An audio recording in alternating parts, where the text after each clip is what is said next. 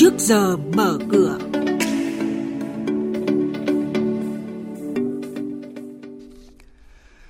Thưa quý vị và các bạn, Ngân hàng Nhà nước điều chỉnh mạnh cơ cấu cho vay bất động sản. Bộ Xây dựng chỉ đạo xử lý nghiêm các doanh nghiệp địa ốc Alibaba chặn đứng phân lô bán nền ảo. Cổ phiếu lớn phân hóa mạnh, thị trường giằng co là những thông tin sẽ có trong chuyên mục trước giờ mở cửa ngay sau đây. Trước quan ngại vốn tín dụng đang dồn vào bất động sản, Ngân hàng Nhà nước vừa cho biết cơ cấu cho vay bất động sản đã được điều chỉnh. Trong 6 tháng đầu năm nay, tăng trưởng tín dụng đối với lĩnh vực bất động sản đã được Ngân hàng Nhà nước kiểm soát theo hướng giảm dần tỷ trọng cấp tín dụng kinh doanh bất động sản, tăng dần tỷ trọng dư nợ tín dụng tiêu dùng bất động sản, hướng nguồn vốn đến phân khúc nhà ở, đáp ứng nhu cầu thực của người dân.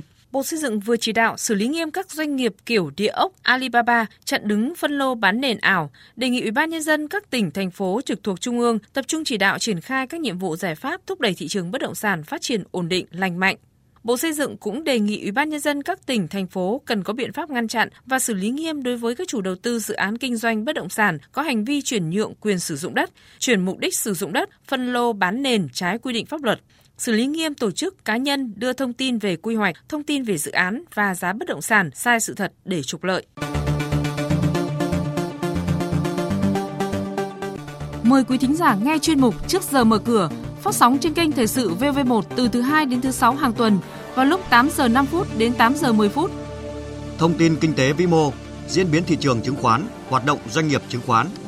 Trao đổi, nhận định của các chuyên gia với góc nhìn chuyên sâu – cơ hội đầu tư trên thị trường chứng khoán được cập nhật nhanh trong trước giờ mở cửa. Trên thị trường chứng khoán, sau khi hồi phục từ vùng giá 980 điểm cuối phiên sáng qua, thị trường chiều qua đã bị đẩy trở về dưới mốc tham chiếu do sự đuối sức của nhóm cổ phiếu Blue Chip. Đóng cửa sàn giao dịch thành phố Hồ Chí Minh có 192 mã giảm và 119 mã tăng. VN Index giảm nhẹ xuống 982,04 điểm. Tổng khối lượng giao dịch đạt trên 164 triệu đơn vị, giá trị hơn 4.000 tỷ đồng.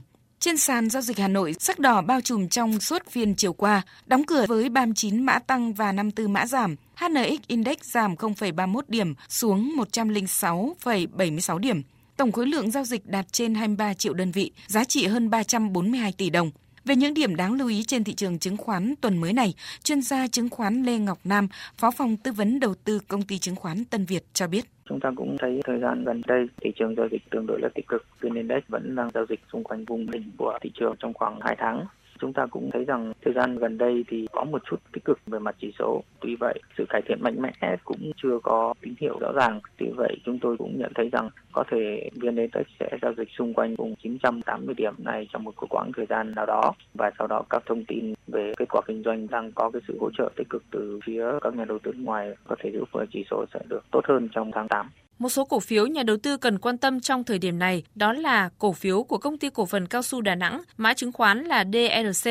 Thanh khoản cổ phiếu đã vượt xa ngưỡng giao dịch trung bình 20 phiên giao dịch, cho thấy tín hiệu hồi phục khá mạnh mẽ, khuyến nghị nhà đầu tư mua vào cổ phiếu này. Công ty cổ phần đầu tư Nam Long, mã chứng khoán NLG đã công bố kết quả kinh doanh 6 tháng năm nay với doanh thu thuần 935 tỷ đồng và lợi nhuận sau thuế sau lợi ích cổ đông thiểu số 266 tỷ đồng. Các kết quả này tương ứng với lần lượt 26% và 28% cho doanh thu và lợi nhuận sau thuế sau lợi ích cổ đông thiểu số năm 2019. Trong 6 tháng, công ty cổ phần dịch vụ hàng hóa Sài Gòn mã SCS đã đạt tăng trưởng doanh thu 15% so với cùng kỳ năm ngoái, với giá trị 362 tỷ đồng và tăng trưởng lợi nhuận sau thuế sau lợi ích cổ đông thiểu số 21% đạt 240 tỷ đồng. Dự báo tăng trưởng doanh thu và lợi nhuận đến từ tăng trưởng sản lượng hàng hóa quốc tế mạnh mẽ, vốn là yếu tố dẫn dắt lợi nhuận chính nhà đầu tư nên tiếp tục duy trì quan điểm tích cực đến triển vọng dài hạn của SCS khi cổ phiếu này được dự báo tốc độ tăng trưởng kép doanh thu 19% giai đoạn này đến năm 2023.